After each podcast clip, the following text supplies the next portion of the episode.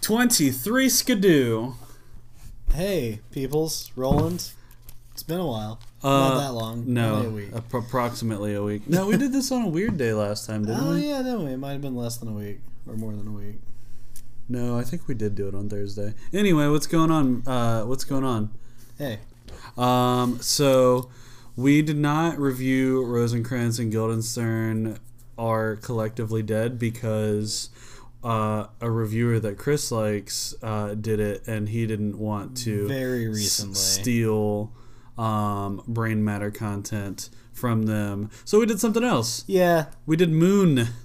But by the way, if you want to scratch the Rosencrantz and Guildenstern itch, if you were very excited about that, and you don't know which reviewer we're talking about, check out Kyle Kalgren. His show is Brows Held High. That plug. Do it. It's really good. Anyway, it's one of my favorites. So this review show, we did Moon, starring Sam Rockwell and Norman Rockwell and Rockwell the musician who did What in the Butt. Yes. And I Drink Brass Monkey and I Rockwell. Yes.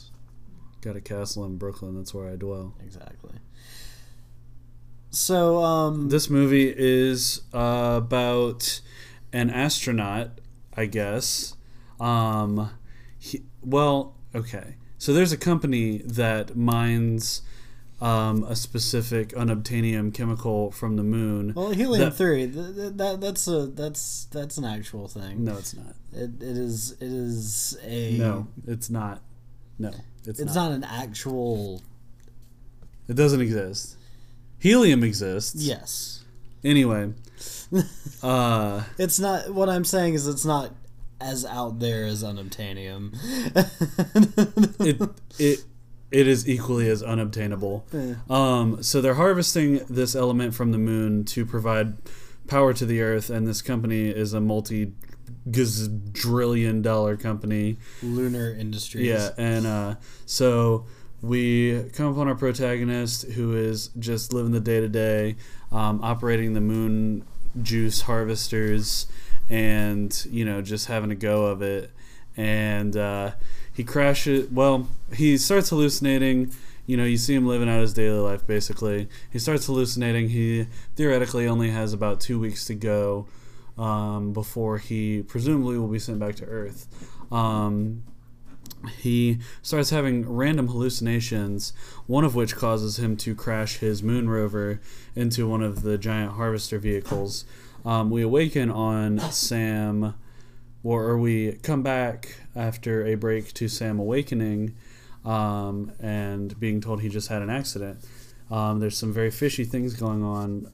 The robot that is his personal assistant, named Gertie, voiced by Kevin Spacey, is telling him he can't go back outside for a while until his support arrives and stuff like that. But he decides to go outside anyway, goes to visit the crash site, and finds the body of himself. Brings that back. He's still alive. So they go through all of this pretty straightforward plot, and just find out how this whole clone thing works. Yeah, so they're clones. They discover an entire collection of clones being stored in the base, and realize that everything they know is a lie, and that they have been clones of Sam Bell doing this job for presumably, I guess, 12 or 14 years. Something like that. Yeah. And, yep. And then one of them, they replace one of them back in his location. The guy, the Sam that was found in the crashed harvester, the original Sam that we start with, they come up with a plot to awaken a new clone, put that Sam back in the rover because he is deteriorating and dying anyway, presumably because clones only have X amount of lifespan before they just give out. So they put him back, and the other newly awakened Sam goes back to Earth and seemingly spills the beans on the whole operation, to what end we don't really know, and it doesn't really matter. So that's the basic plot of the movie. How did you find this movie today, Chris? So you so neither of us had ever seen this one. Correct. I had not really even heard anything about it. You had heard more about it than I did. Yeah. And you mentioned that you had heard that it was kind of a critical darling. Well, it's kind of like a nobody knows. Not too many people seem to know about it, but it seems like everyone who has seen it recommends it highly, which I completely understand. Yeah, I understand why this movie receives that kind of praise. I don't know if it was necessarily my shit though. Really? It, so I think it's not that it is poorly laid out or poorly told. It conveys it conveys mood extremely well. They have it's just, you know, essentially the environment that these two clones are in are just, you know, themselves alone on the moon. You know, no one else is there. That is the plot. Yeah. They have Gertie. And there's a really, like, you know, all these very sparse moonscapes. There's a very minimal soundtrack. Everything has, like, this background electric whir to it that kind of, you know, becomes white noise after a while. Yeah. And, you know, it conveys that really isolated, lonely feeling really, really well. And there's nothing that I can point to that's and say, you know, this is a fault with the movie. It's just, so the first part of the movie is very engaging. When all the clone stuff initially starts to happen, when you're seeing the first Sam, he's hallucinating, you know, things. And he's having, you know, strange dreams and stuff about his wife. You know, he's obviously very, you know, ready to go home, and you're kind of right there with him even from the beginning. You're like, yeah, you know, I'd go crazy if I was in this environment for 3 years. Yep. And it is it's very engaging and gripping for that first, like, third of the movie, and even more so after the crash when the Sam clone wakes up and he's, you know, suspects there's something fishy, and you suspect there's something fishy, and all that's really good. And then the movie kind of loses a lot of that gripping, you know, tense momentum that it had when Gertie pretty much just tells. It starts revealing pretty much. Sam just asks Gertie, he's like, "Am I a clone?" And Gertie's like, "Yep. Yeah, you're a clone." Yep. And at that point, it's like, and then but they still do this whole thing in the second act of the movie where they're discovering how the logistics of their situation works, like how shitty this situation is, basically. Yeah, like they're discovering how they, you know, where the clones are kept, how the clones are disposed of, what kind of lifespan the clones have, how they're blocking communications to Earth, which has been a thing. Yeah. They're just discovering all this stuff, but you kind of don't care at that point because you're like, yeah, we know they're clones, like, and there's a ticking clock thing that gets established in the second act, that there's a rescue team, finger quotes, coming, and you get the idea that, you know, since you know they're clones now and they know they're clones, it seems like, you know, what's the rescue team really going to be there for? Mm. And they're there for the exact reason that you think. Pretty much every time you think that you've put something together in this movie, it's just like, yeah, you're right. Like, that instant. It's like... Yeah. Yep, you figured it out. Good job. And it just, it's not necessarily a bad way to tell a story. It's a really matter-of-fact way to tell a story. Mm. And it's a pretty realistic way. I think I took a note that this, I thought, had some similarities with Take Shelter, and that there's not a lot of while there are some fantastical elements, in this case sci-fi, that make it, you know, that make it interesting and attention grabbing, there's really no misdirection or subterfuge or, you know, hard driving plot. It's all wrapped up in how much you care about the characters and how much you want to see them, you know, interact with a mostly sparse, you know, isolation type situation. Okay, so that's interesting. I don't know. I really like this movie. I dig it. You just said it wasn't your shit. I mean, I think it's good. I just don't think I'd watch it again. Well, that's. I mean, you can think something's good but not like it. Yeah, like, that's what I'm saying. Yeah, or not like it like a lot. You know, not love it. I actually love this movie. I would watch it again. I was actually a big fan of the matter-of-fact storytelling. Mm. It was very refreshing.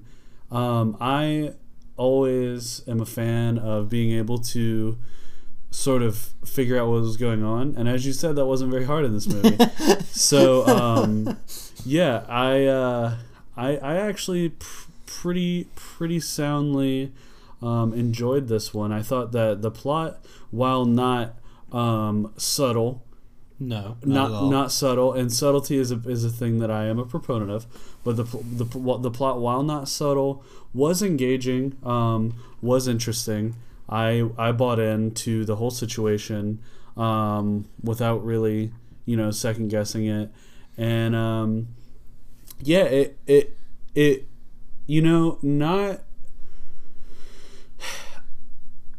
I'm a big fan of taking movies on their own terms, and not every movie has to have 10 layers deep of analysis. Yeah. I know you love that, but I know. But and I think there are broader reaching cultural statements that this movie makes, or, you know, economics, or however you want to say it.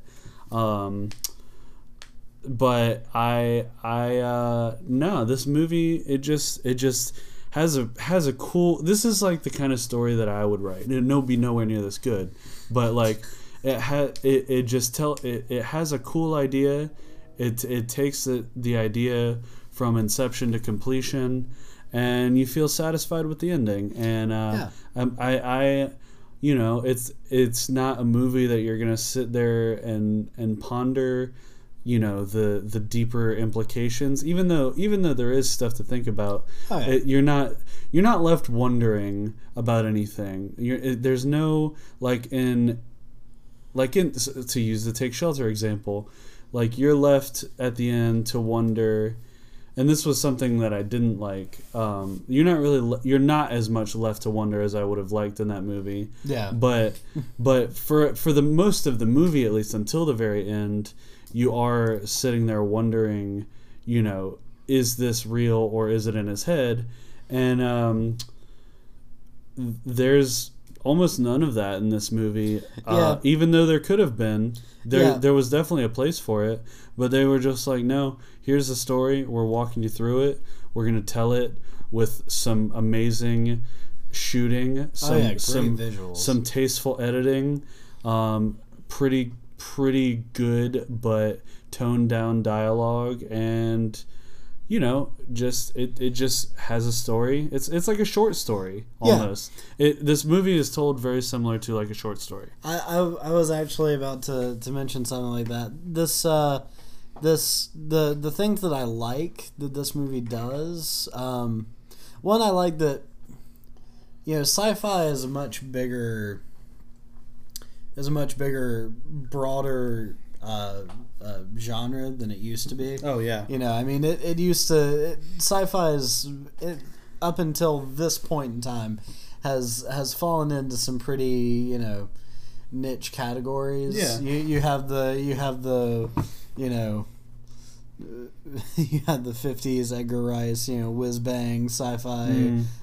high fantasy type stuff, and you have the you've always had the more technical sort of stuff. And I like this movie because it kind of goes back, because sci-fi for a while now has actually been sci-fi themes on action movies. Yeah, or drama movies or something like that. Yeah, yeah. It's been a different kind of movie that has sci-fi elements, but nothing's been just like purely sci-fi, especially hard like probable science, like stuff that can actually take place. Yeah, or the way it would take place. Or even a movie. You don't see many movies that are sci-fi first. Yeah, and when you think about Interstellar, that is an action thriller drama first, and then it's just skinned with sci-fi. Yeah, and so this movie I thought was really cool that it was definitely sci-fi first. It was way more like concerned with you know, giving you, you know, here's the world that we built, which it does with great subtle world building. It's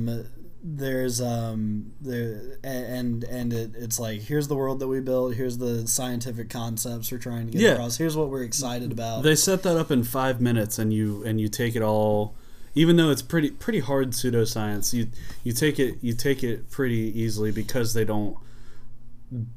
they give it to you, and then they don't masturbate about it. Yeah, and the stuff, there are elements of it that are pretty soft pseudoscience, and there are elements of it that are pretty, like the way that the stations run, the way that that are very I'm calling the premise pseudoscience. Yeah, for the actual helium-3 being scraped off the moon. Yeah, everything being used to power 70% of the Earth. Everything else besides that is pretty straight, pretty believable. Yeah, like, and so it's really nice. It's really nice to have something that wants you to see its concepts and wants you to see the technology and the ideas it's putting forward. Yeah, and before anything else, logistically, it lays everything out pretty practically. I actually thought one of the first things that I said was going back to this feeling a little bit more like old school sci-fi before sci-fi was a big, you know, genre, industry, you know, cash cow type thing in movies.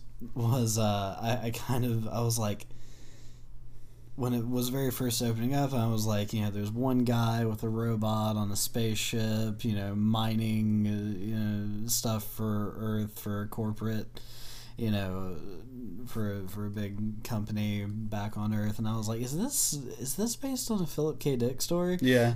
Like for a second, I just thought it was like the most grounded Philip K. Dick story ever, and with how many Philip K. Dick stories that get they get movie adaptations, I thought it was a pretty safe bet, and I looked it up, and it's not, and I was really surprised about that. No, as far as we can tell, it's a completely original screenplay, which is cool. Yeah, very cool. Don't see that much these days, and by these days I mean 2009. But yeah,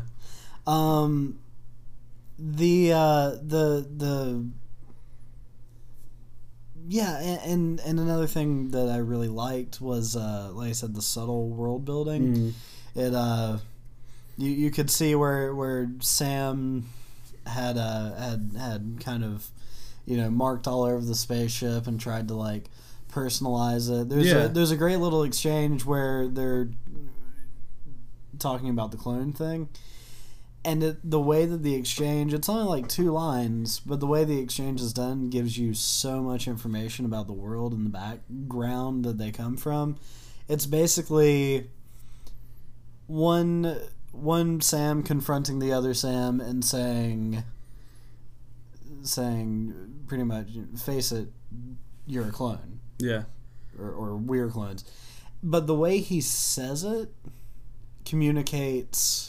One, they come to it as a very early assumption, like immediately they pick it up. They don't go through any other things. It's I mean, we're clones. As soon as they start talking to each other, which takes a couple scenes, that they're there in a minute or two. Yeah, and so by him acknowledging it so quickly, it's like, okay, we live. This is set far enough in the future that cloning is a possibility. Sure. And it's something that someone would go to as a first, under these circumstances, as a first guess. And the way he says it is a very like sneering, like you're a clone, like that communicates that back home back on Earth it's unethical, possibly, certainly frowned upon, maybe something you couldn't get away with, something hush hush, weren't on the moon. Yeah. And at the end it confirms that. So that's, I thought that was really great world building, just how much, that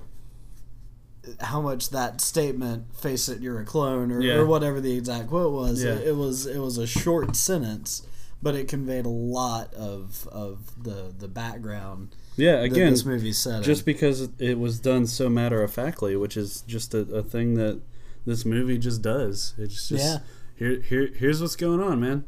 Don't try and think too hard about it.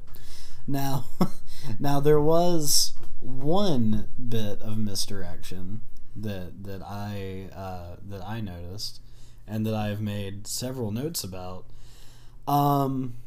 So this movie, very ballsy, cast Kevin Spacey as a robot. Yes. And I applaud any movie with the balls to just take a talent like Kevin Spacey and be like, "You're playing a robot." Yeah. you're playing the robot sidekick. I before you get deeper into your point, I was reading the IMDb trivia page when we were about halfway through. They wanted Kevin Spacey for that part, like. That's who they wrote the part for. Well, Gertie? Yeah. Cool. Yeah. And he was like, I'm interested, but I'm only going to play this part after you guys film the movie and I watch what you have and I like it. So he watched it and liked it, and then came in and recorded all of his lines in a half of a day. I mean, so that is one. I thought that was pretty cool. I looked up. I saw on the Wikipedia page for this movie that they actually the budget was $5 million. Yeah, which is pretty. Was scant. Yeah, for a quick basis of comparison. Yeah. For anyone who has ever watched, this is going to be a very weird tie-in, but for anyone who's ever watched Jay and Silent Bob Strike Back, yeah, Kevin Smith paid the city of paid Hollywood, like city, township, whatever, $3 million to get a shot of the Hollywood sign. Yeah. So if that gives you a basis for how cheap $5 million for a whole movie is, absolutely. Oh my God! This, I mean, the other thing that ties into that is the only other really tidbit I read on the IMDb trivia page, because I didn't want to spoil anything. Right. Was this movie was filmed in 33 days? See, that's being very effective on a budget. Yeah, I like that a lot. But yeah, so the one bit of misdirection that this movie really does have is you hear Kevin Spacey's voice coming out of a robot controlled by a large corporate entity, and you're like, that robot's going to be evil. Yeah. It was the first thing I said when we started watching the movie. Yes. I was like, the robot's going to be evil. I was like, yeah, it was literally first scene. I'm like, that robot's Kevin Spacey. You said, it's going to be evil. It's like, gonna be evil. And it's not. Yeah, it's not. It's actually totally like... It's really nice. Weirdly admirable and, yeah, and sweet. It does it. It does its duty, but is very compassionate somehow. I do kind of want to think that in the lore of the movie, the actual Lunar Industries company really hired Kevin Spacey, like the actual person, to do that would be awesome. The voice for the robot. Yeah, like, you're gonna be our speech to text voice. Yes, that would. I'm. That is canon. Yeah, that's head canon. Yeah, that's awesome. But yeah, so I was totally ready for it to be evil. Yeah, and then it wasn't, and it was kind of sweet. It kind of doesn't make a lot of sense in a couple of ways, but I'll get into that a little bit later. No, you can get into it now. Okay, so there are some things... I don't know what else we have to do. There are some things in the movie that make me question just why they're around, given... Okay, so the motive of the company... Yeah. This company is to, instead of having to contract and actually pay human beings on a 3-year contract to go up to the moon, train them, monitor this thing, they're just going to make clones and have a near endless supply of clones that they can use, and they'll refill them when they run out, and it'll be, and it's more cost effective, labor effective. And keeps the world running, and with a company like that, as long as everything stays running, no one's really going to go out to the moon to check up on them.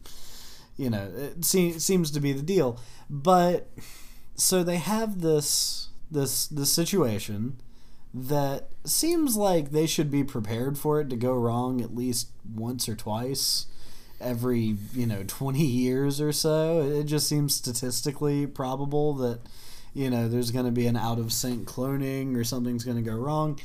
Yet, they still keep 2 or 3 of everything readily accessible. Like, they keep 2 spacesuits out. They keep 2 rovers out. I can understand the rovers, because if one malfunctioned, you'd want to have the other one. Yeah. Well, same could be said for a spacesuit.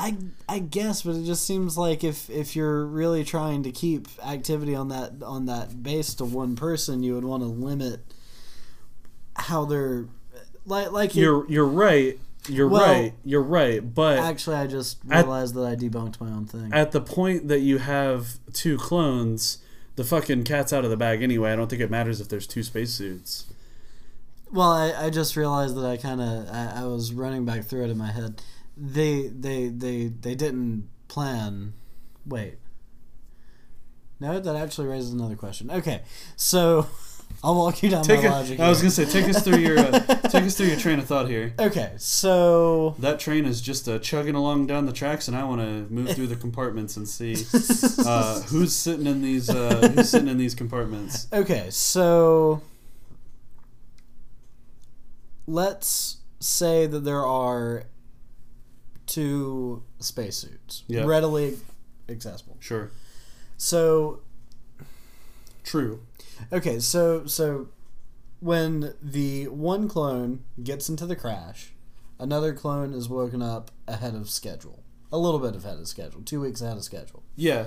So when that other clone goes out and finds the first clone still alive, that clone is still wearing his spacesuit. Yep. So that accounts for his spacesuit. Mm-hmm.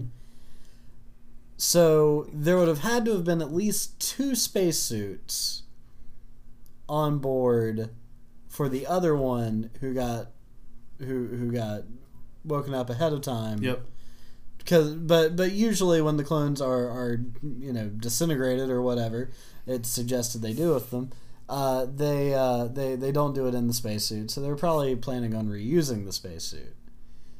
But if every clone gets his own spacesuit, as it's implied by the new clone having its own spacesuit, unless there's a large backstock of other space, it doesn't make sense. So if you really want to dig deep in semantics,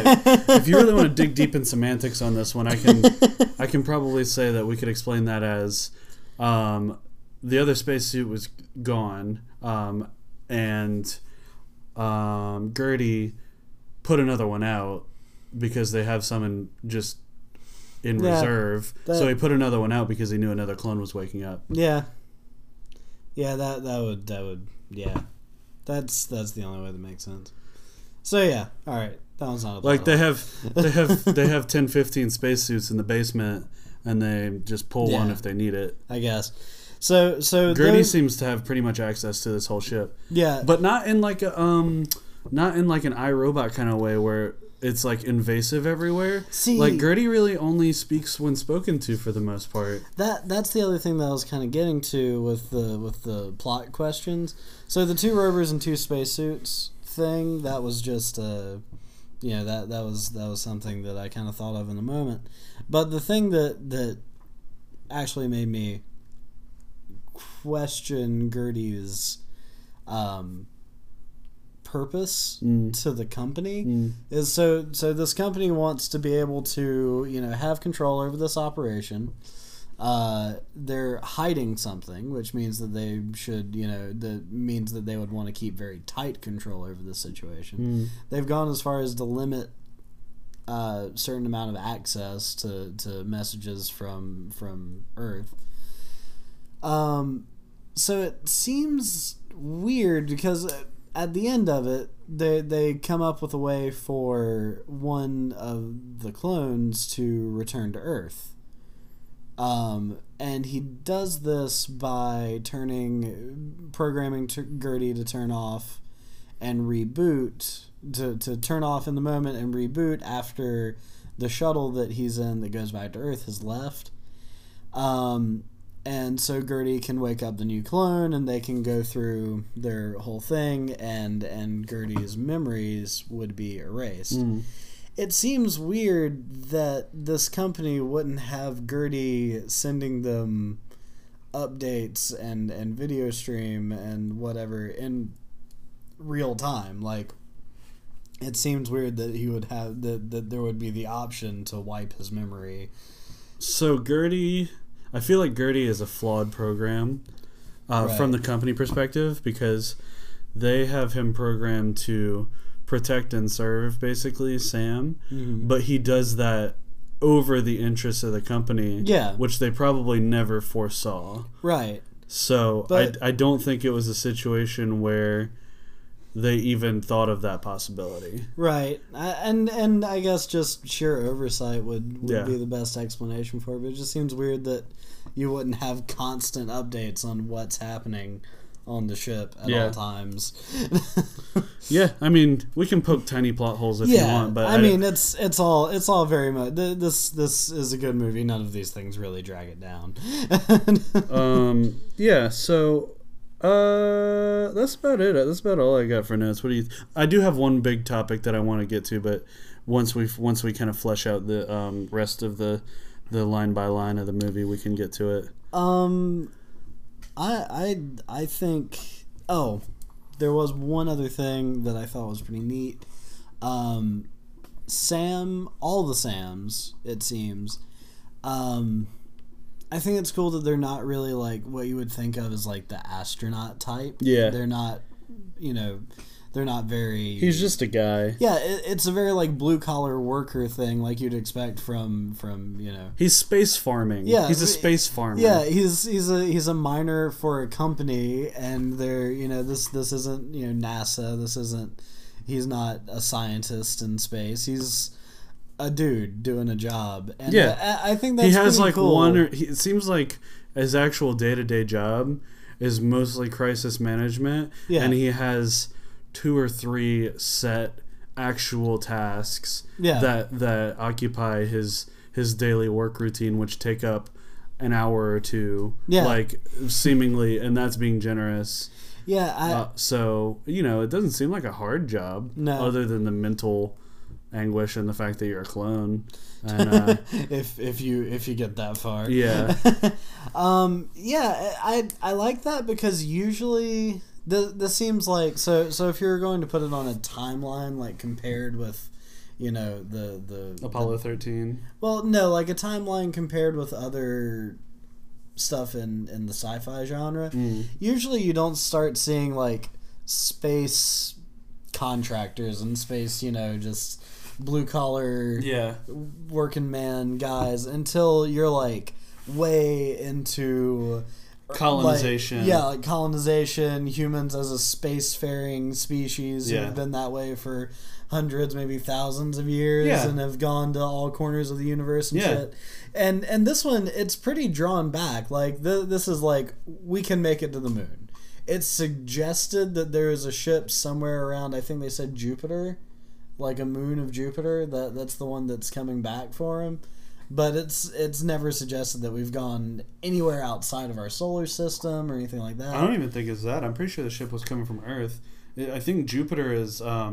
where one of their satellites was that they were using to communicate. Possibly. I think that you misunderstood that. Possibly. Because they have a Earth satellite, like a Moon satellite, and then like a Jupiter satellite for whatever reason. Possibly.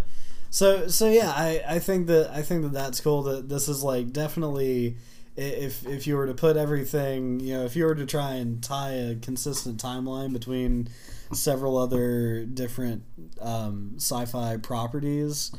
I think that this would be the first time we've seen just the space working man. Yeah. I think that's kind of neat. Yeah. All right, so real question here. Real talk. Clones.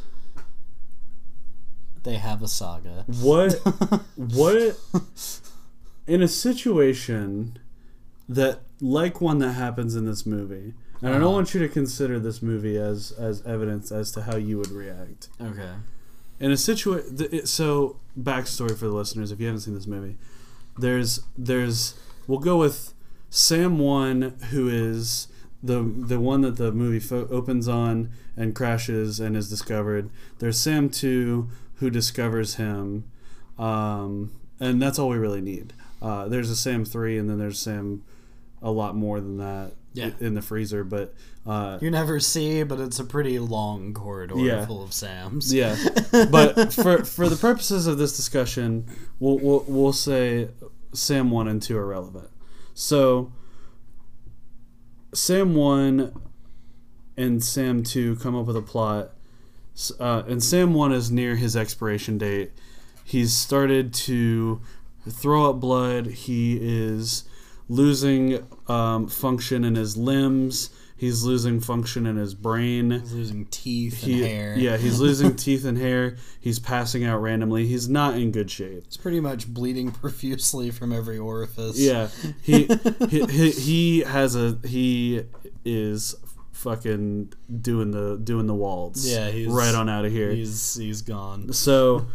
That's Sam 1. Sam 2 is in perfect health. He is doing just fine. He's a brand spanking new clone. Yeah. Less than a week. Yeah. Less than a week old. Yeah. So Sam 1 and Sam 2 befriend each other, and they form a pretty solid working relationship where they're working through all of these details to get to the bottom of exactly what's going on, which they do.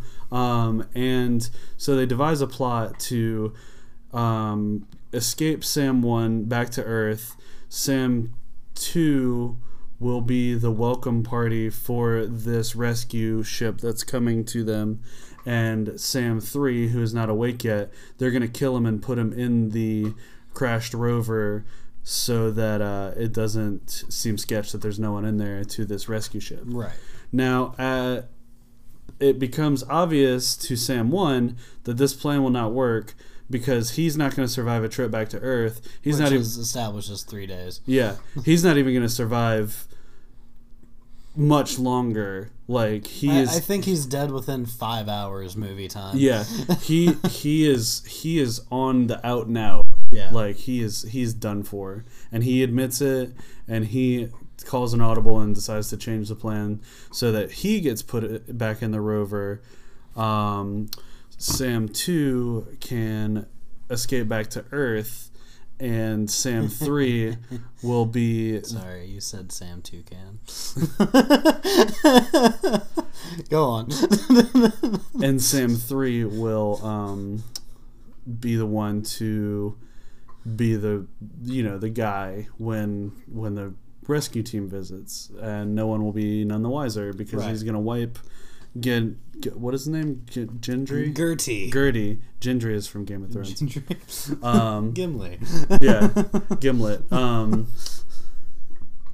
So, now that's backstory. They work. Yes. They have a very good working relationship. Yeah. So my question to you is, what are the implications of meeting your own clone? And let's say the situation wasn't as dire for Sam 1 or for Chris 1. You meet your own clone and you have to basically come, like, you are pitted sort of, you have the potential to be pitted against your own clone. What level of empathy do you, and selflessness, I guess, do you think you could ever possibly feel for this clone of yourself? I think that the that's the starting point of the question that I'm trying to ask anyway. Basically, okay. in any circumstance where you were forced to interact and potentially compete with a cloned version of yourself, like what? How does that play out? And I mean, A, specific to you, but B, in general with human nature. You know, what do you think? I think, personally, if there were to be a clone of me, and saying that you know, I really the clone situation usually, like in narrative stuff, tends to derive most of the drama from kind of who gets to continue living life as the original. Yeah. In this specific, like if I was in this situation, specifically, and there wasn't really life, if it was all fabricated and the everything that I thought was a lie. Yeah, in that situation, I would have to say I wouldn't have a huge amount of investment in it, especially if I knew I was near the end of my short clone life. I would probably go ahead and be like, look, you know, have fun with your with the time you got, you know. Oh, hang on one second. Sorry about that. Anyway, puppy difficulties. Yeah, so So yeah, for me in this specific situation, I think I probably would have made, saying that I was Sam 1, I'm pretty sure I would have made the same decisions roundabout. Okay, so in a different context, yeah. I think that for me, I would try personally to see it like, and you know, assuming my clone has, you know, my same thought pattern and brain, I think that we could probably work something out where both of us at least still gets to be sentient, like. There wouldn't have to be only one. We would just, you know, we would fuck off to different corners of the world and, you know, do our own thing, live out our own life. And I know I would personally prefer it that way. Do you think you see more empathy for a clone version of yourself than you would for, say, just a close friend? I think you would naturally, like just from a human point of view, I think you would naturally see a little bit more. I think there'd be a big adjustment period for meeting your clone, where you are naturally off put. You might be even skeptical, a little bit, you know, hostile. You might feel like, which does happen in this movmovie. Yeah, because at first the clones do not get along very well. Yeah, because at first it's. You know, you having to struggle with sentience and individuality, you know, you are now, you know, especially if cloning's not a huge thing, you're now no longer an individual. You are part of two identical individuals. But I think overall it would probably end up pretty quickly breeding a special kind of camaraderie, because it's the one person that you've ever met that you wouldn't have to project onto. Like, you get it. Aside from a slight variance in what his point of view might be, you understand, you know, the past, you understand the general way that they're thinking. I think you would be able to trust your clone kind of implicitly as long as something doesn't go horribly wrong. And it is implied that in this movie, and it would probably be a little bit more realistic to assume this, that there could be aberrations in the cloning process. Sure. There can be clones with different personalities. You see that that Sam 2 is kind of a little bit more on edge. He's a little bit more, you know, ready to kind of, you know, investigate things and fuck shit up, and he's a little bit angrier, and it's one of those. There's also, like, you know, there's circumstance because there's a bunch of, he's 2 and almost 3 years quote unquote younger than Sam 1, who's spent 3 years on the moon. Yeah, so there's a slight difference in personality, and that they state that could change between clone to clone, and there could be aberrations.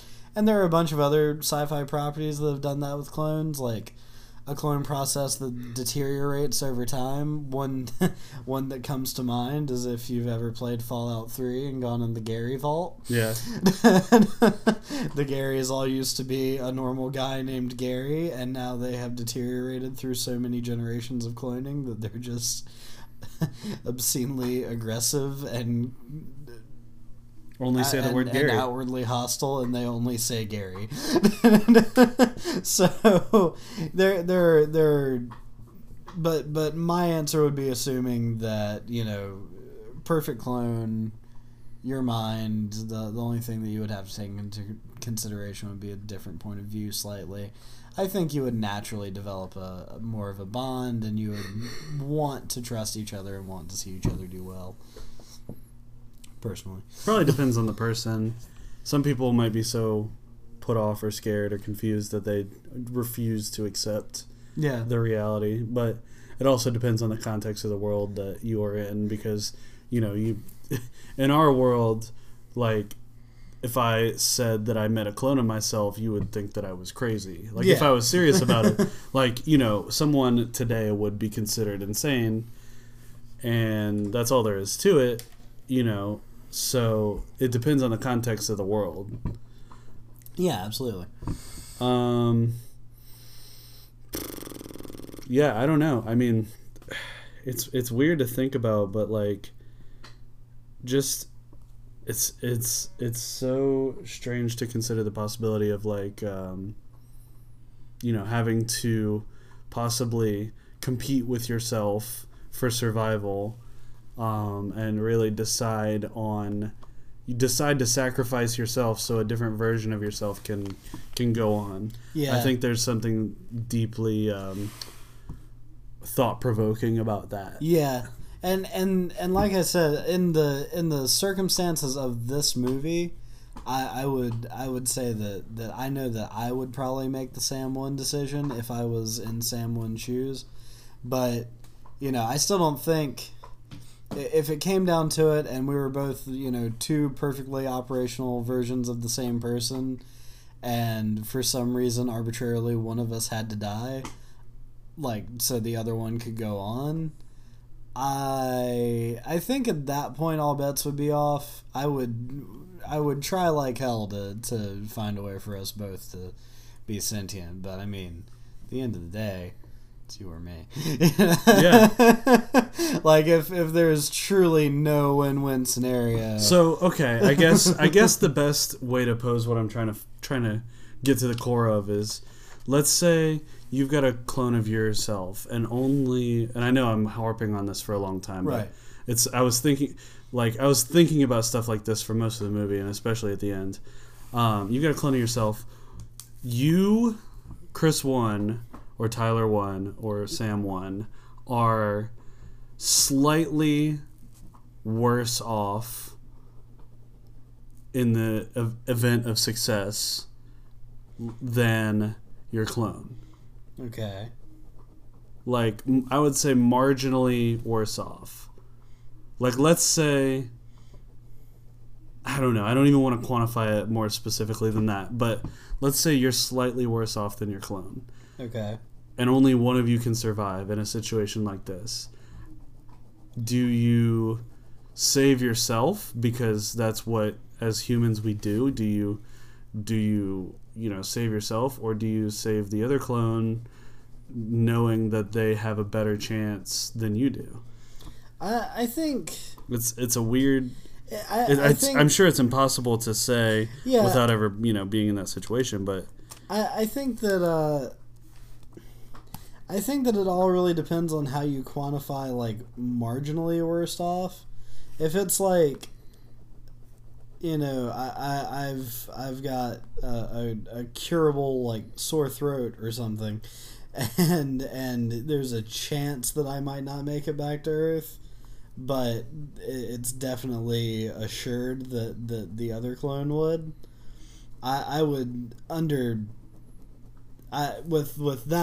say that I would probably put up more of a fuss about about being the one that gets to continue having their stream of consciousness uninterrupted. Yeah. It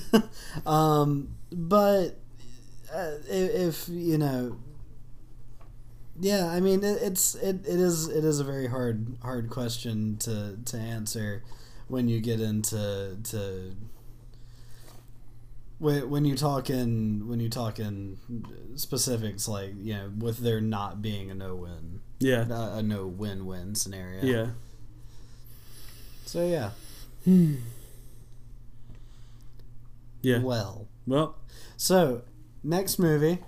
I want to... So when we were redeciding, when we were re-rolling for Rosencrantz and Guildenstern for the replacement, we had a slightly different system that we employed than usual. Still dice-based. I picked 3 movies off of the list. Tyler picked 3 movies off of the list. And we assigned them number values 1 through 6. And we re-rolled a 6-sided die. And the first number it landed on twice was the number that we chose off of the list. So, and to clarify more, Moon was given the number value of 6. The die landed on 6 twice, and so we did Moon. So we're gonna cross Moon off of this list, cross Moon off the main list, add another movie, and we're gonna re-roll. So, since you got Moon, which was your pick. Mm. I would add another movie, right? Right. Yeah. I guess. Yeah. Or do you think that... Yeah. Well, like a 4-2 split wouldn't make sense. Right. So, yeah. I kind of wanted to have a better idea before we did this, but I will just go ahead and make a snap decision. How about Reign of Fire? Reign of Fire. Okay. I guess we shouldn't be naming these stuff out loud, since we, might not get that. But whatever. Here, roll on the notebook so it's not as loud. Yes. Good plan. So just so everyone knows, since we did already tell you what the number 6 option was, 1 is the Ralph Bakshi animated Brad Pitt starring Cool World. 2 is a movie called 13 Conversations About One Thing. 3 is Repo Man. 4 is Obsessed. 5 is another Brad Pitt thing. Johnny Suede. Reign of Fire is number 6. Got a 6. Got a 4 and a 6. It looks like it's Reign of Fire. Reign of Fire it is. All right. See you next time, kiddies. Have a good night, Roland. Drive safe.